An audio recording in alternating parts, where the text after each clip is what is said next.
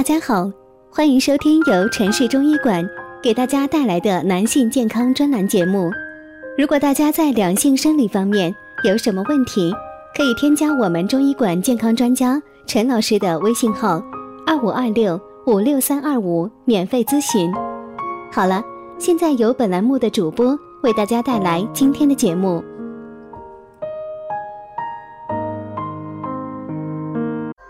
听众朋友们，大家好，今天我们讲的内容是，其实熬夜也没有什么特别的坏处，只是容易早死。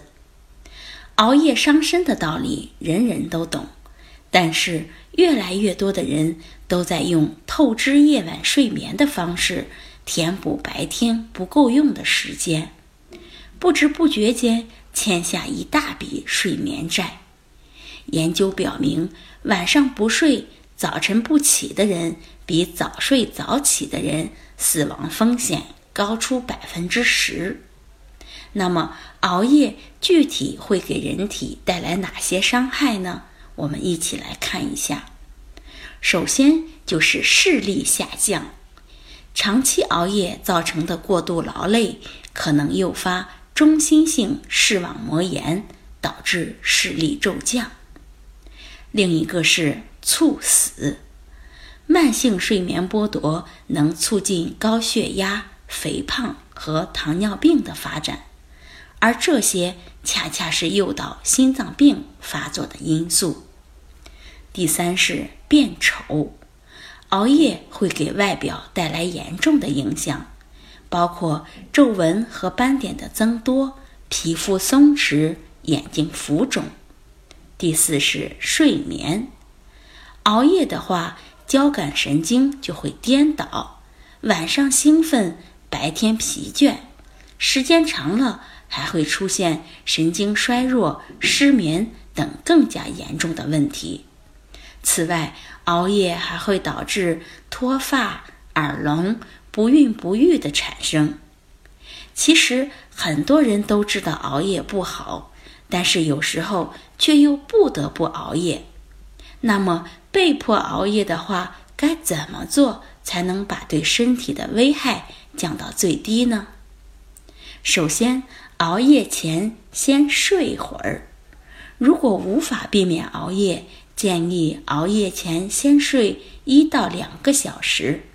即便无法入睡，也要躺在床上闭目养神，同样能起到休息的作用。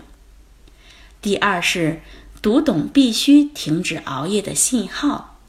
当身体出现一些警报，如头昏脑胀、眩晕、心慌、胸闷等明显的不适时，一定要停止熬夜，不要用生命来加班。第三是少吃甜食，晚餐后或上夜班时不要吃太多的甜食。高糖虽然有高热量，刚开始让人兴奋，却会消耗 B 族维生素，导致反效果，也容易引起肥胖问题。第四是随时活动身体，每半小时最好站起来活动一下身体，呼吸新鲜的空气。第五是注意补充营养，晚餐时多吃富含 B 族维生素和维生素 A 的食物，它们不仅参与新陈代谢，还能保护神经组织细胞，对安定神经、舒缓焦虑也有好处。好，这就是我们今天讲的熬夜对身体的危害，希望大家能不熬夜，千万不要熬夜。好，最后欢迎大家关注、评论和点赞，谢谢大家。如果大家在两性生理方面有什么问题，可以添加我们中医馆健康专家陈老师的微信号2526-56325免费咨询。